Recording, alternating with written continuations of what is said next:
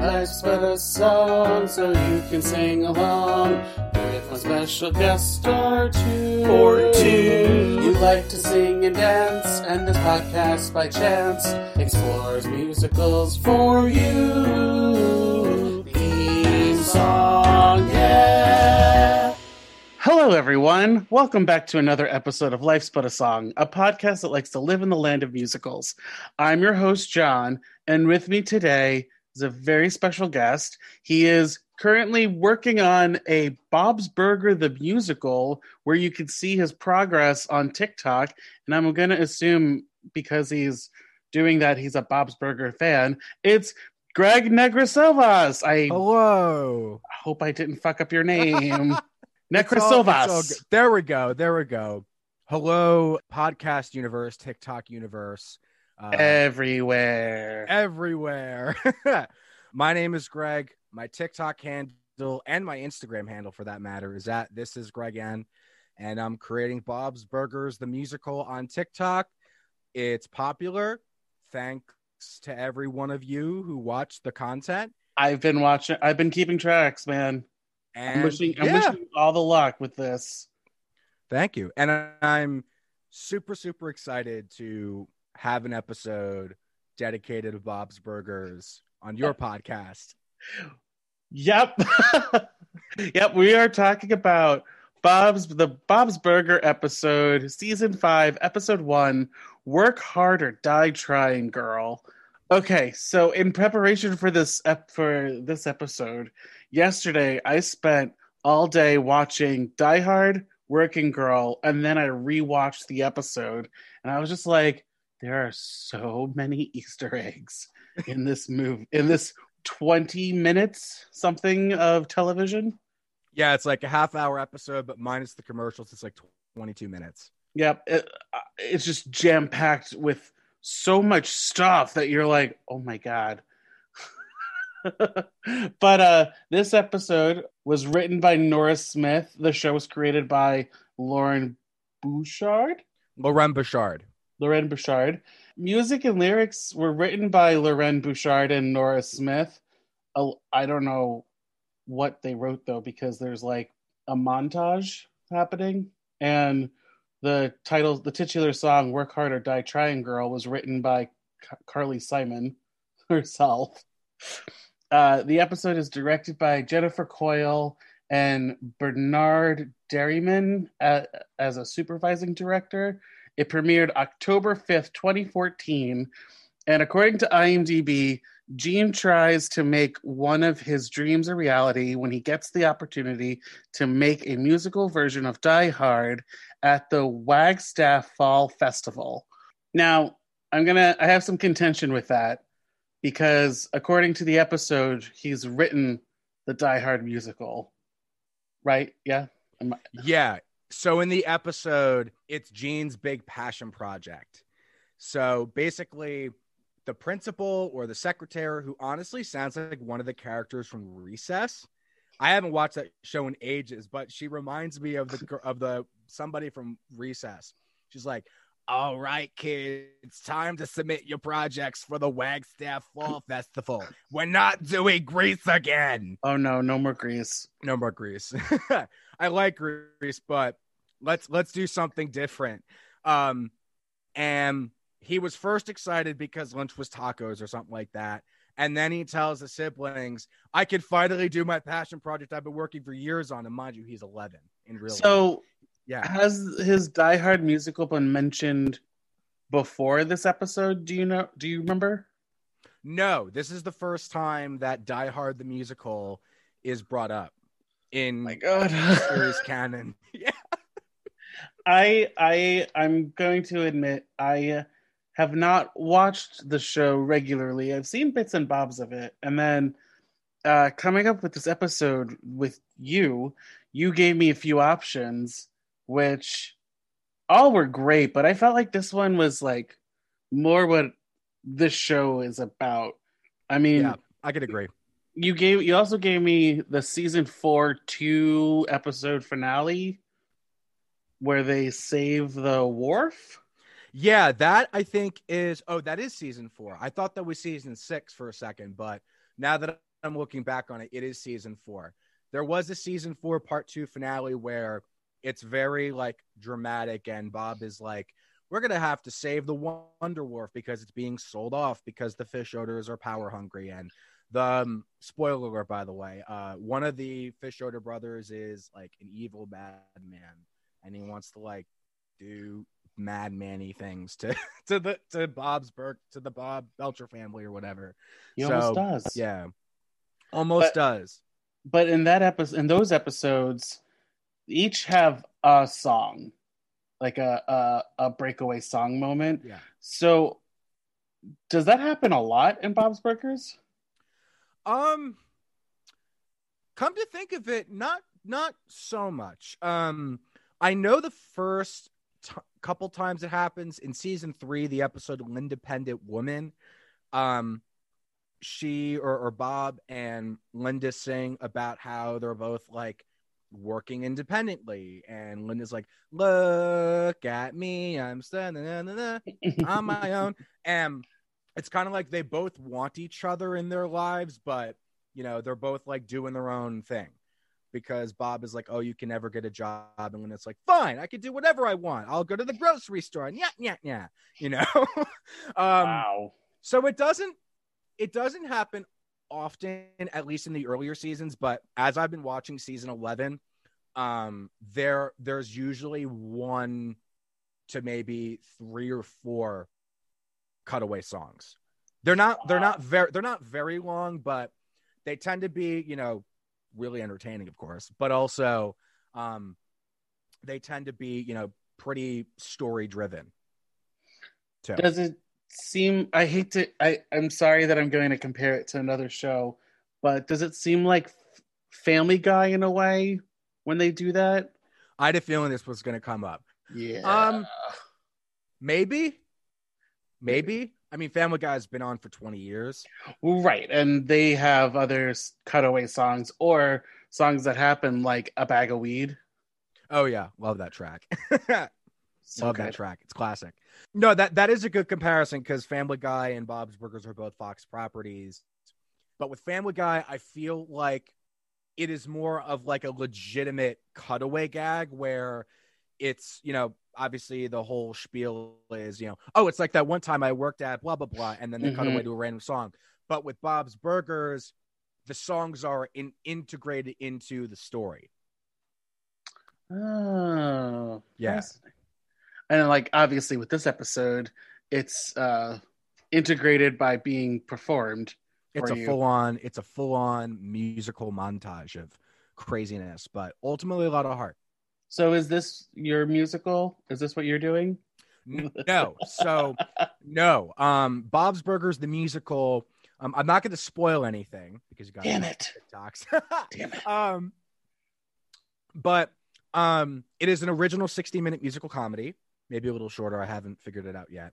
And to make it spoiler free, it has the family in their most dire circumstance in the entire series. And on top of that, there are new adventures specifically involving Tina. And I don't know where the story is going to go. I mean, I have an idea, but since it's not finished at the moment, things are still a work in progress. Um, hopefully, right, right. hopefully uh, I get the blessings of the show's creators to actually move forward with it. Uh, but right now it's, you know, kind of a passion project where it's allowing me to exert my creativity and be like, hey guys, you like Bob's Burgers? What if you, what if there was a Broadway style musical? And that, and I, and I love it really. Um, yeah, I think that pretty much in a nutshell is B B T M for short. The other thing too is um, not to disappoint anybody, but the, some of the side characters that might appear in Work Hard or Die Trying Girl, they more likely than not will not appear in B B T M, partially because of the show's length. I learned from a couple producer friends that I have that the more characters you have, the more stories you got to tell. And right. with an hour long show, you know, you're kind of crunched for time, but I also want the story to be at its core about the family. And the T V show, you know, in a way it's about the family. So might as well stick to what works best for, you know, this new venture? Yeah, because um, I don't, like I said, I don't know a lot about the show, so I'm hope I'm hoping all the best for you. Thank you very much. But uh, the family, would you call them like middle class or like like working class in a way? Lower middle class, because they own a obviously a burger joint. Yeah. Do they say where it is? Yeah. So I didn't find this out until a couple years ago, but Bob's Burgers actually takes place on Ocean Avenue, which is slated to be in New Jersey. Um, which I'm like, yes, because I'm from New Jersey. It is mentioned in the show that they're poor. They can't afford a lot of things. One of the episodes, I think later on in the series, it's like, it's Mother's Day. And when it's like, we're going to go to Kings Head Island and we're going to look at all the really rich houses because we're poor and we can't afford any of that. Oh, that's so depressing. Yeah. But one thing that I really love about like that aspect is It's not like a it's not like a setting. It, it's not like other maybe animated shows where it's like, oh, OK, they're, you know, blue collar, working class. And, oh, you know, it's just a bunch of shenanigans the whole time. They really do talk about, you know, the fact that they are poor and they're struggling to get by, but they're going to do everything they can to make it work. And most of the time they actually do make it work. And that's something I think I a lot of people can really admire. And I admire that, too. I mean, this episode, though, deals mainly about the kids and their yeah. relationship yeah. in in school, high yes. school. They're all in middle high school. school. Middle school. Mm-hmm. I was reading about it on um, the their trivia page. Don't remember which one I, I was on, but it says that this is the only episode of the series not to feature the restaurant. Really? I did not know that. Do you think about if you... really think about it, you're like, it only takes place at the school. Yeah, yeah. that that's pretty interesting. And another a point I also wanted to mention is how like there really aren't a lot of episodes like Work Hard or Die Trying Girl. Not in the sense that they don't take place at the restaurant, but even if you think about it, like it starts, you know, there's no intro. It's just, you know, semi-dramatic music. And it, in. it goes like Mister Front's like, okay, what's going on?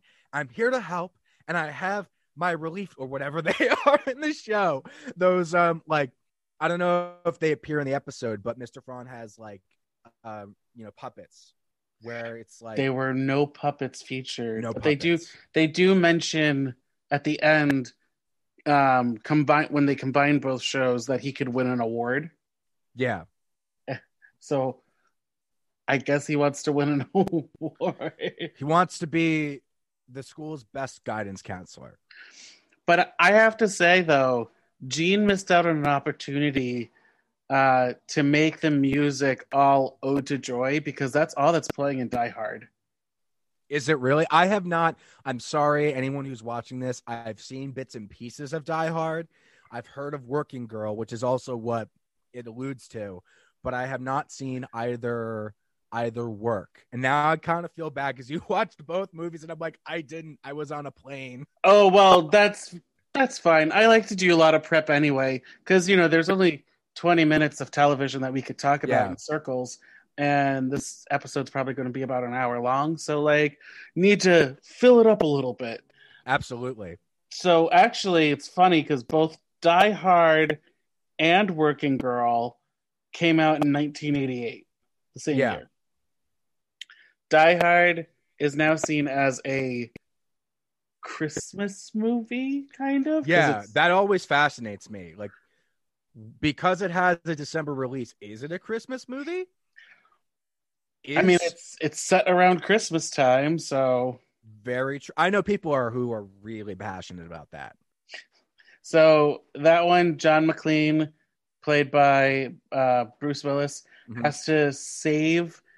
Uh, his wife's like holiday party being in in a giant new like tower building um, by Germans trying to steal the bearer bonds, which they mention in the episode of Bob's Burger. Interesting. Where they're like, where they're like bearer bonds, kind of like cash. And yeah. and Working Girl is set in New York, takes place over the course of like weeks, weeks to like a month, I want to say, mm-hmm.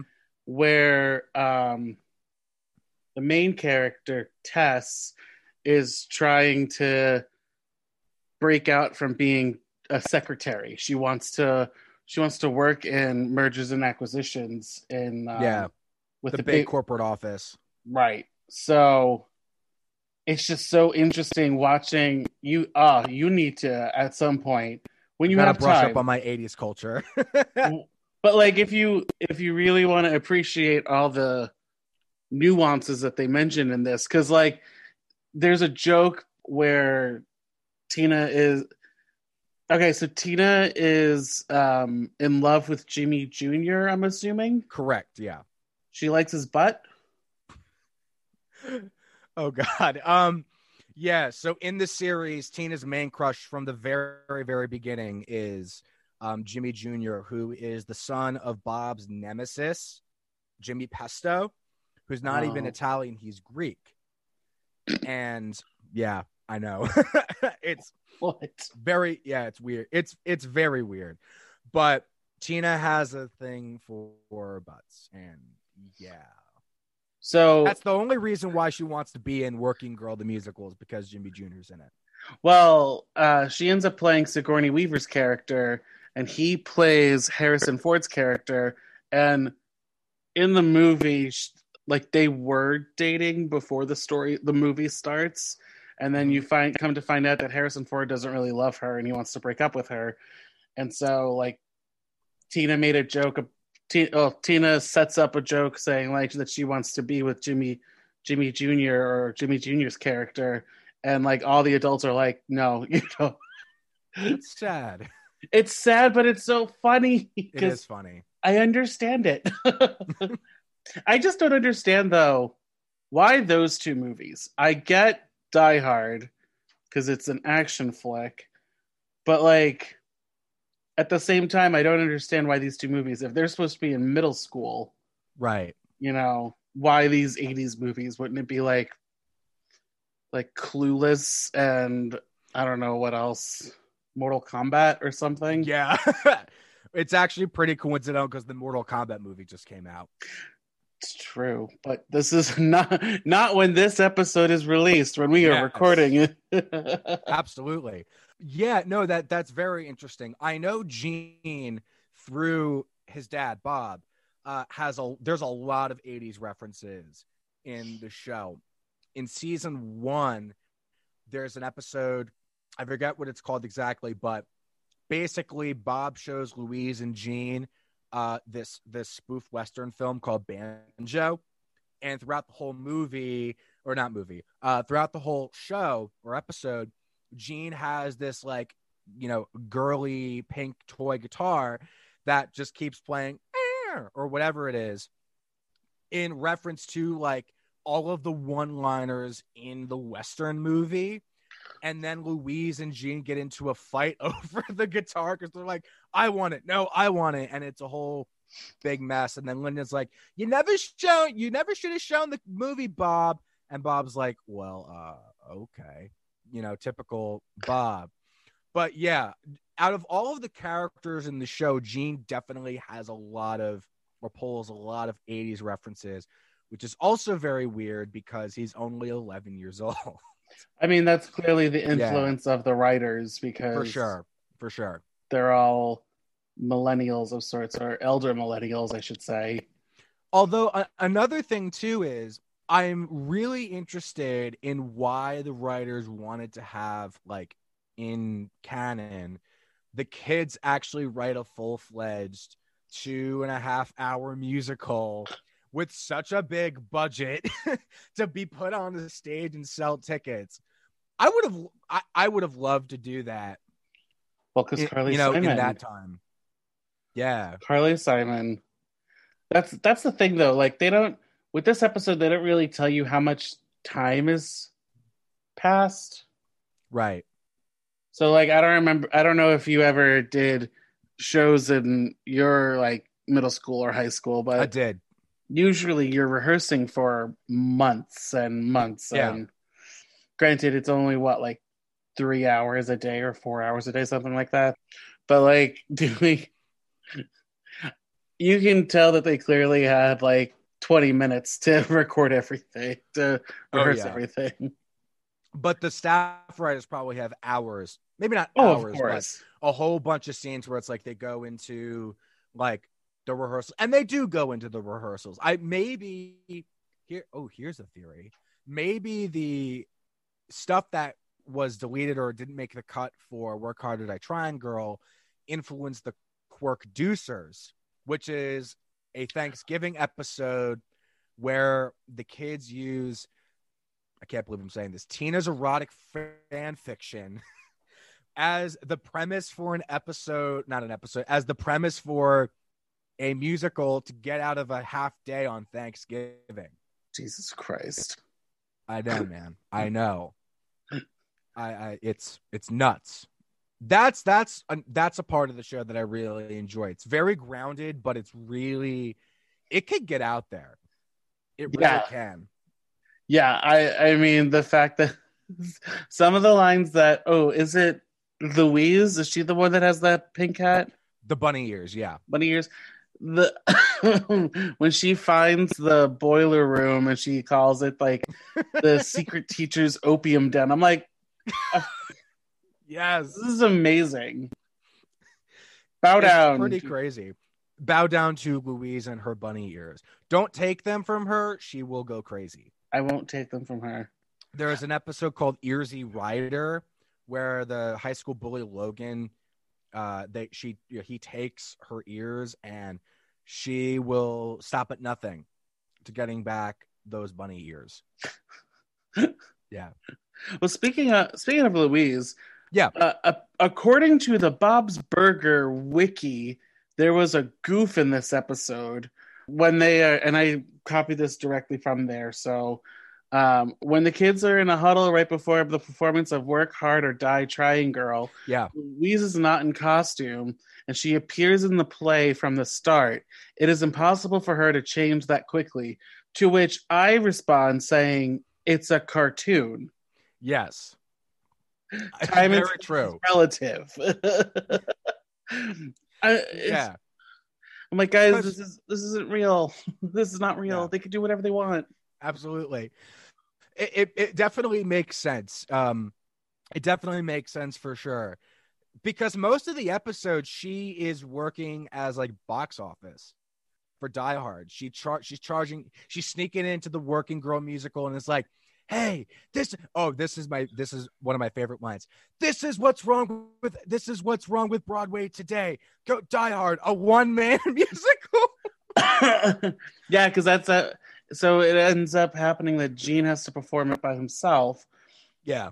Which I'm not mad at. And after watching Die Hard, I did ask myself, why isn't this a musical?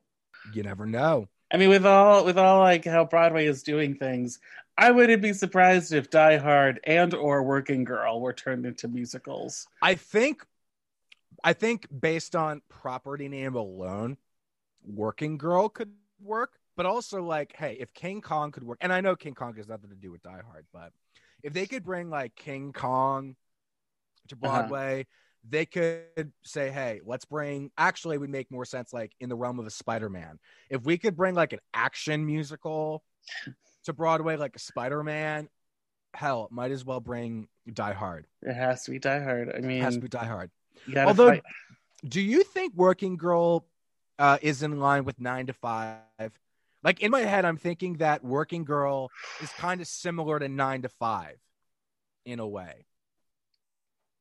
Yeah, in a way, but it's more like sh- she has the passion to have a promotion and have a better life and everything. Yeah. Meanwhile, everyone around her is telling her, like, stay with your boyfriend who che- who clearly cheated on you. Stay, um, just be a secretary and all these other things. So right. Instead of, like, kidnapping their boss like they do in Nine to Five, she takes the place of her boss. Ooh. Because uh, in the movie, Sigourney Weaver goes skiing and she has an accident where she breaks her leg and she's in mm, another country. I don't know which one off the top of my head. And Melanie Griffith, who plays Tess, has to take over for her. Well, she she takes over and she has this idea for like a new merger and everything, and she that's what she wants. It's a very weird and dramatic movie, uh, but you know what? In terms of like this episode, I actually really enjoyed it, and it was great to understand some of the in jokes that they have in this. Because I did I did vet the episode when you like first and um, proposed it. And I was just like, I don't get a lot of these jokes. So, mm-hmm. But that's just, that was also just me. I like, yeah. I like movies. I'm glad you like movies too. So is season eleven, is that like the recent season? Yeah, yeah, this is the most recent season. I think it's almost done. Um, they just aired episode nineteen. So like they're, they're going to be done for good, or they're done for this season? They're done for the season. Before season eleven even aired, excuse me, even before season eleven aired, it was renewed for seasons twelve and thirteen. Oh, good. Yeah, so good for them. More, more musical moments. Yes. Um, is Linda really like the artsy, musical-y mom uh, that she is like in this episode? Yes. Yes. Hell yes. like, a, like a lot of the songs revolve around her. It's kind of equal amongst all of the characters in the series. Linda, who's voiced by John Roberts, she is very outgoing, very eccentric, very theatrical. And Jean takes a lot of those influences from her, even though it's never specified that Linda has a musical background, whereas Jean does. And even then, it's never specified that Um, Gene has any, you know, musical background, except he's practically a prodigy in some of the episodes. But Linda, you know, she has probably a lot of the big moments in a lot of the episodes in terms of songs and also just presence in the T V show. And you could probably tell from watching Work Hard or Die Trying Girl that she is very, very passionate and defensive for her children, or in defense of her children. She's like, nobody messes with my Jean. Nobody messes with my Tina. Sometimes there will be friction between her and the kids. Like, and I think in a season three episode, uh, Linda, or, or I think it's actually season two. It's where Tina befriends Tammy, and Tammy is kind of like the Wagstaff bully as we get to see in the show. Um, but clearly Tammy's influence weighs on Tina a lot. So when Tina gets det- this is also kind of a trend on TikTok too, where Tina gets detention and Linda's like, Tina, where the hell have you been? And Tina's like, oh, I just had detention. And then they're like, detention. And then Tina's like, it's okay, mom, don't have a crap attack. And then suspenseful music plays. And then Linda goes off, like really she- off. Because Tina, quote unquote, swore. She had yeah, a... mm-hmm. yeah. Uh, but there, but she's she is really like, they're all, all like the core.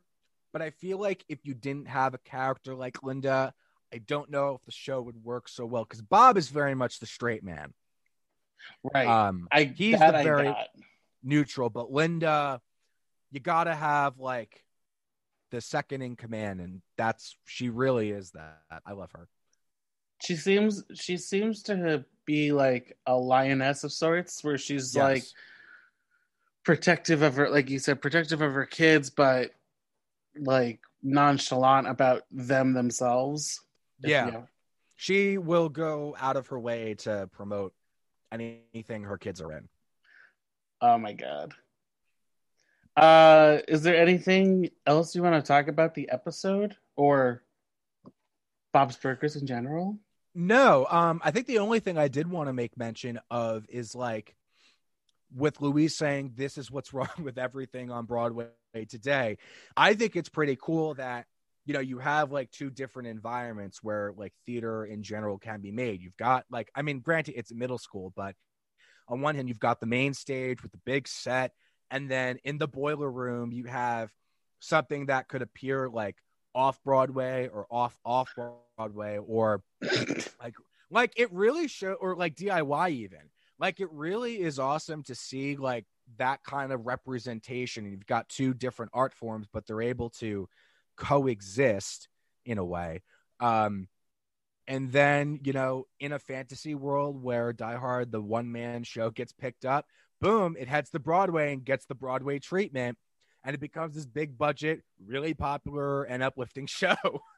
Oh, I do want to mention, though, um, Carly Simon is another in-joke for the episode, because yes. she wrote the end credits song for Working Girl, mm-hmm. called Let the River Run, and performs yeah. it. So that's why Carly Simon is in this episode. I it's just so weird. Like, Courtney's dad knows Carly Simon, and he's like, Carly Simon's gonna be here, I promise you that. Oh yeah, Courtney's dad knows Car- Carly Simon, right? Yeah. And then, and then Carly Simon finally appears in the credits, or maybe so, the very end of the episode. How often does it, that happen though? Like, where the credits are something that aren't just like scrolling credits, I should Every say. Every episode, it's brand new. Oh, really? Yeah. They do I something. Think, yeah, I think starting in season two, um, the animators decided to make every end credit scene new to some degree. So the season five premiere credits will be different from season five, episode two. Oh. And do they normally go with the episode, or is it just whatever the writers Yeah, wanted? Normally what they'll do is the main, you know, animation is Bob, uh, you know, doing his thing behind the grill. But then, you know, maybe one time you'll have Linda dancing with Teddy and Mort, who aren't featured in this episode, but they're supporting characters and she'll be with them.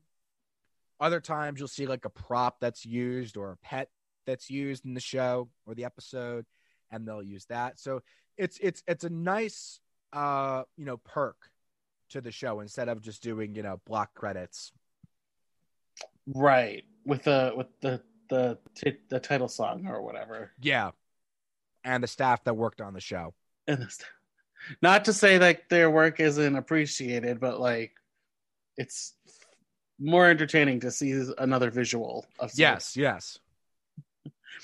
All right, so let's get into this segment I like to call Sharp and Flat, shall we? Yes, let's do it. Sharp, Flat. Obviously, we we had a we had a discussion about this episode. Yes, um, and we're gonna highlight moments that uh, if we really liked it, it's sharp, or if we didn't like it, it's flat. Do you have any sharps that you want to mention? Or that you want to highlight that we've talked about already? One sharp that definitely comes to mind is Linda's one-liner, "That's my daughter!" And then the person is like shushing her, and then she says, "Shh, jealous."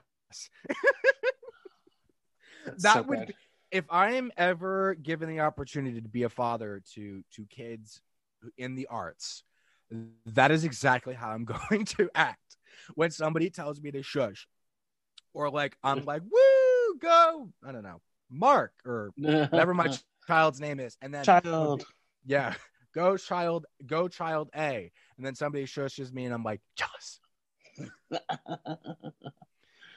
That is the that is probably the biggest sharp for me. What about you? I wrote down that they actually got Carly Simon. That's that's a huge sharp. That's a sharp. And then also, I felt like this is a great. This worked as a standalone episode. Yes, you get you get everything that you needed to know. Like, they tell you that Gene and Courtney dated and they're not dating anymore. You get a dynamic of the kids, mm-hmm. and like I said, you um, you get that Tina likes Jimmy Junior and his butt. Mm-hmm. Yes. Do you have any flats? I mean, well, really, the only flat that I have, and this is not like something I don't like about the episode, but it's more of a flat in context, is the way Gene treats the Die Hard cast. So what mm. happens in the episode is, you know, in support of Gene not getting selected to have Die Hard be produced because of, you know, industry connections or nepotism or whatever you want to call it. Um, he, you know, through Louise, they, they go into the boiler room. They have the music do- director who was also like, love she, her. Oh, she was great. Big sharp, big sharp for her. Um, mm-hmm. They go into the boiler room. They start rehearsing. And then Gene goes like, basically the person you don't want to work with, you know, that's just like the big leader. He's like, no, you're doing this wrong. This is how it's supposed to be done. Um, you know, all of you are doing a terrible job and all of that. Probably not to such an extreme, but it does get to the point where I don't think Gene really learns his, really gets his comeuppance. Like he doesn't learn from it, I think. Mm. Um, but I think it, it that is a flat for me. And see, I wrote as a flat that I wish there were more songs or more defined songs, I should say. Because you, you, when you look this up, uh, really there's like a whole montage of both shows happening at the same time. Yeah. But then they only credit the titular song, Work Hard or Die Trying Girl. And yeah. It's like... Mm, okay, but like you could give a name to you give or give names to the montage if you wanted. Yeah, I I think so. On Spotify, there the creators released an album of the all the songs from season one through whenever. Um, and I did listen to it at the gym a couple weeks ago. It was pretty awesome in preparation for this podcast.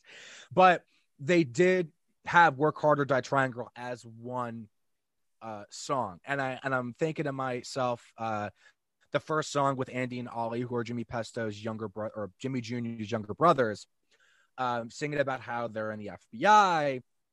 It's like you could have called them like the two-footed federal guys and have that be a song. You could have had Tina's "Hey Mister Joseph, can you work for me?" Could have had that one. I think in retrospect, then, because they were only maybe ten fifteen seconds long, that's right, probably yeah. why they weren't added, or it could have just been composed that way by Loren and Nora. Would you, I mean, I, I think I know the answer to this, but would you add it to your life's playlist? Yes. If you haven't already? Yes.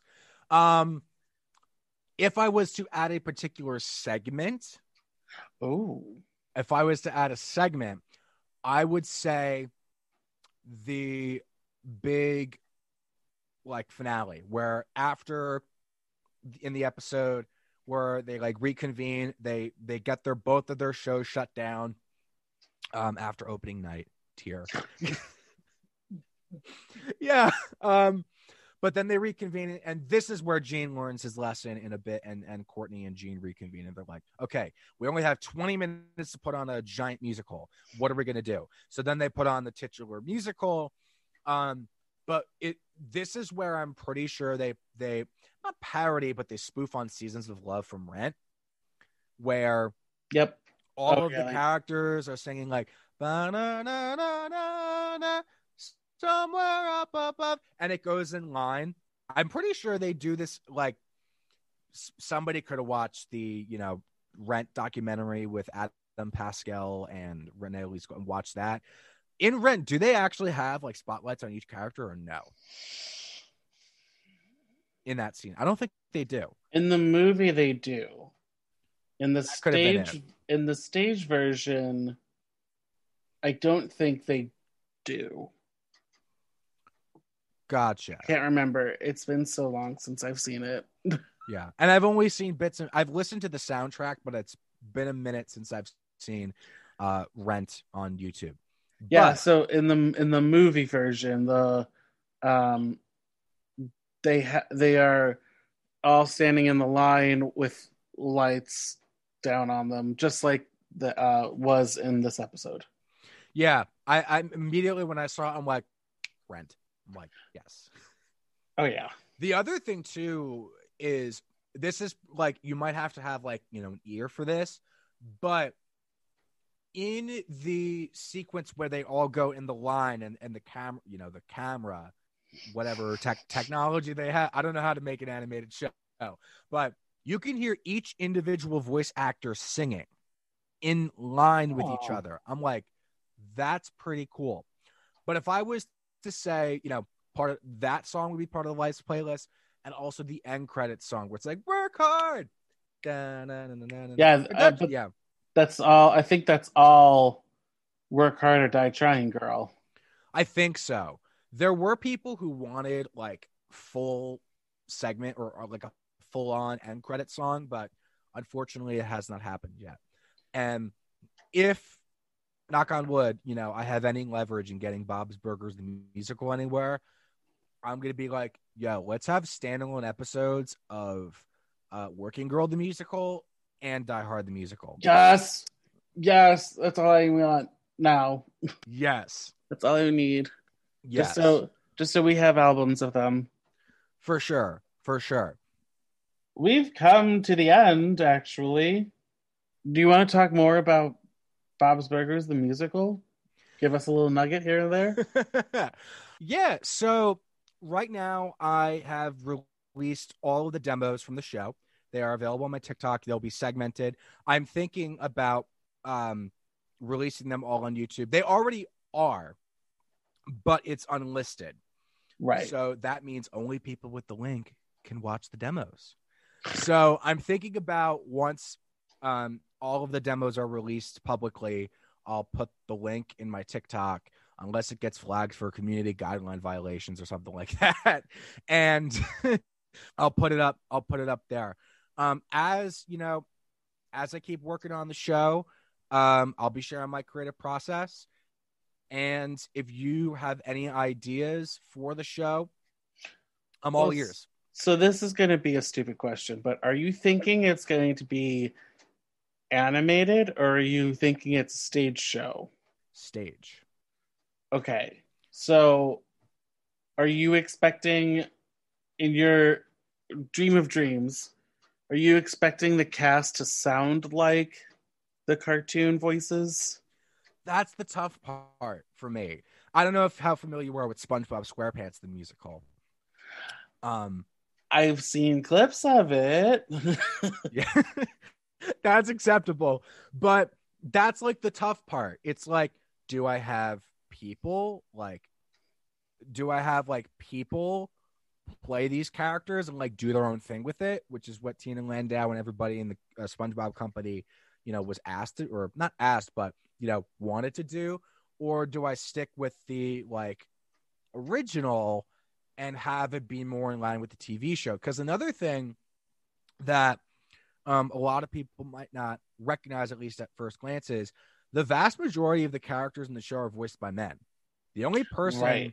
the only characters that are voiced by females are um, Angie and Ollie, who are voiced by Sarah Silverman, and Louise, in which I forget who voices her. I think her um, name is like a... Kristen Schaal, I believe that's her yeah, name. Yeah, that's her. I was about to say Kristen Bell, and I'm like, she's an actress. And I remember Kristen Schaal being in a couple projects too. So I'm leaning more towards um, actors and actresses who are a part of the show, um, doing their own thing with it, putting their own spin on it, and just having it be more diverse and representative of what the theater community is today, rather than it just being, you know, Bob's Burgers, the T V show, on stage. I feel like a lot of people would be, you know, more appreciative of it um, for it being that way. And I think because it's, you know, an original musical, might as well, you know, creatively speaking, put my own spin on it. I do want to correct you. Usually I don't have corrections. You're fine. You're fine. I do want to correct you. Ollie is voiced by Sarah Silverman. Andy's voiced by her sister, Laura Silverman. That's right. That's right. That makes more sense now. IMDb page to the rescue.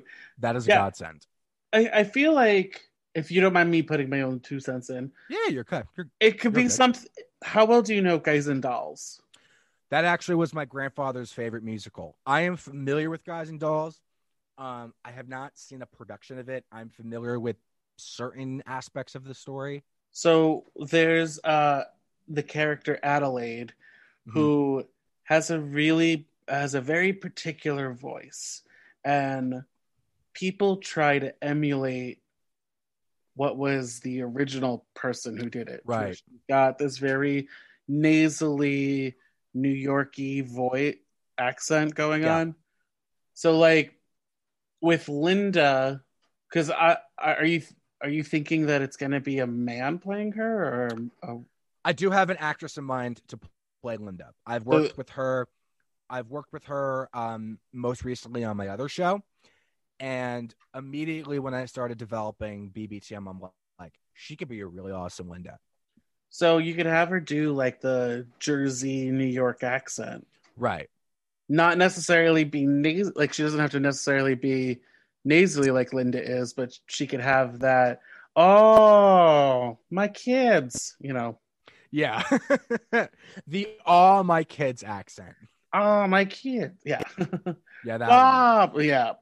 Uh, you mentioned you had another project. What was this other project that you speak of? Yes. So um, my really good friend, Massimo, and I back, uh, well, not back, but from twenty seventeen through last year, uh, we created Lanela de Socartes, which is an uplifting tragedy on love, opportunity, and change. It We adapted the book originally by Benito Pérez Galdos into the first like American iteration of the story. Um, we do have some plans in the works for the show because we're very hopeful that we get producers involved to have it come to the stage in the next couple of years. Um, but right now it is available to watch in its entirety for free on YouTube because of the COVID pandemic. We had to adapt it for a virtual audience and a virtual stage. It was my That's senior awesome. capstone pro. Thank you. It was my senior capstone project at Rowan University, go Profs. And it opened November twenty-sixth through December sixth, something like that. And yeah, um, if you go on the website, which is just w w w dot lanela de socartes dot com, the show is right available. Right, it's it's available right there. Um, you can see the cast, you can see the creative team. Um, I'm super proud of it. Uh, my collaborator's super proud of it. Um, and we're looking forward to what's to come with that. That is completely different from B B T M because that is a whole bunch of Spanish music and folk music. Whereas this show, um, you know, a, a little sneak preview is very much rock oriented, very much inspired by the show, but musically it's a departure from Onella. That's awesome. Is there anything else you want to plug or promote while we're here? I've got nothing. I've got nothing else. Uh, what was your t- your TikTok and Instagram handles again? My TikTok and Instagram handles are This Is Greg N. T I H S I S G R E G G N. And the, all this info will be in the show notes. Uh, yes. So no one has to worry about remembering how to spell things. Yep. And if you want to reach out to me and talk to me about Bob's Burgers and, I don't know, inform me about things that I don't know about it. Uh, build the fandom. Build the build. fandom. I've got eleven seasons to catch up on. Oh, boy. Uh, you can email me at buttasongpod at gmail dot com. I'm on Facebook, Instagram, and Twitter at buttasongpod. And if you want to be part of the conversation for next episode, we're going to be talking about Moana. Interesting. It's a interesting. I go everywhere. too twenty many of my too many of my friends think I look like Maui from Moana, or at least I used to look like him. I can see it, but like it's just because you're you have a tan and longish yeah. hair. Yeah, it's not too it's, long, but it was it was longer before. A couple weeks ago, I got a hair I got a haircut. Ooh, fancy. um I don't know how to exit out of this one. I mean, we could Hans Gruber it. Just no no no uh bye for now, everyone. Thank you so much for listening. Special thanks to Justin Johnson for creating the podcast's artwork and to Nick Bombacino for composing the theme song and the jingles in this podcast. And thank you to Castbox for hosting this podcast. Bye again, everyone, and have a musical day.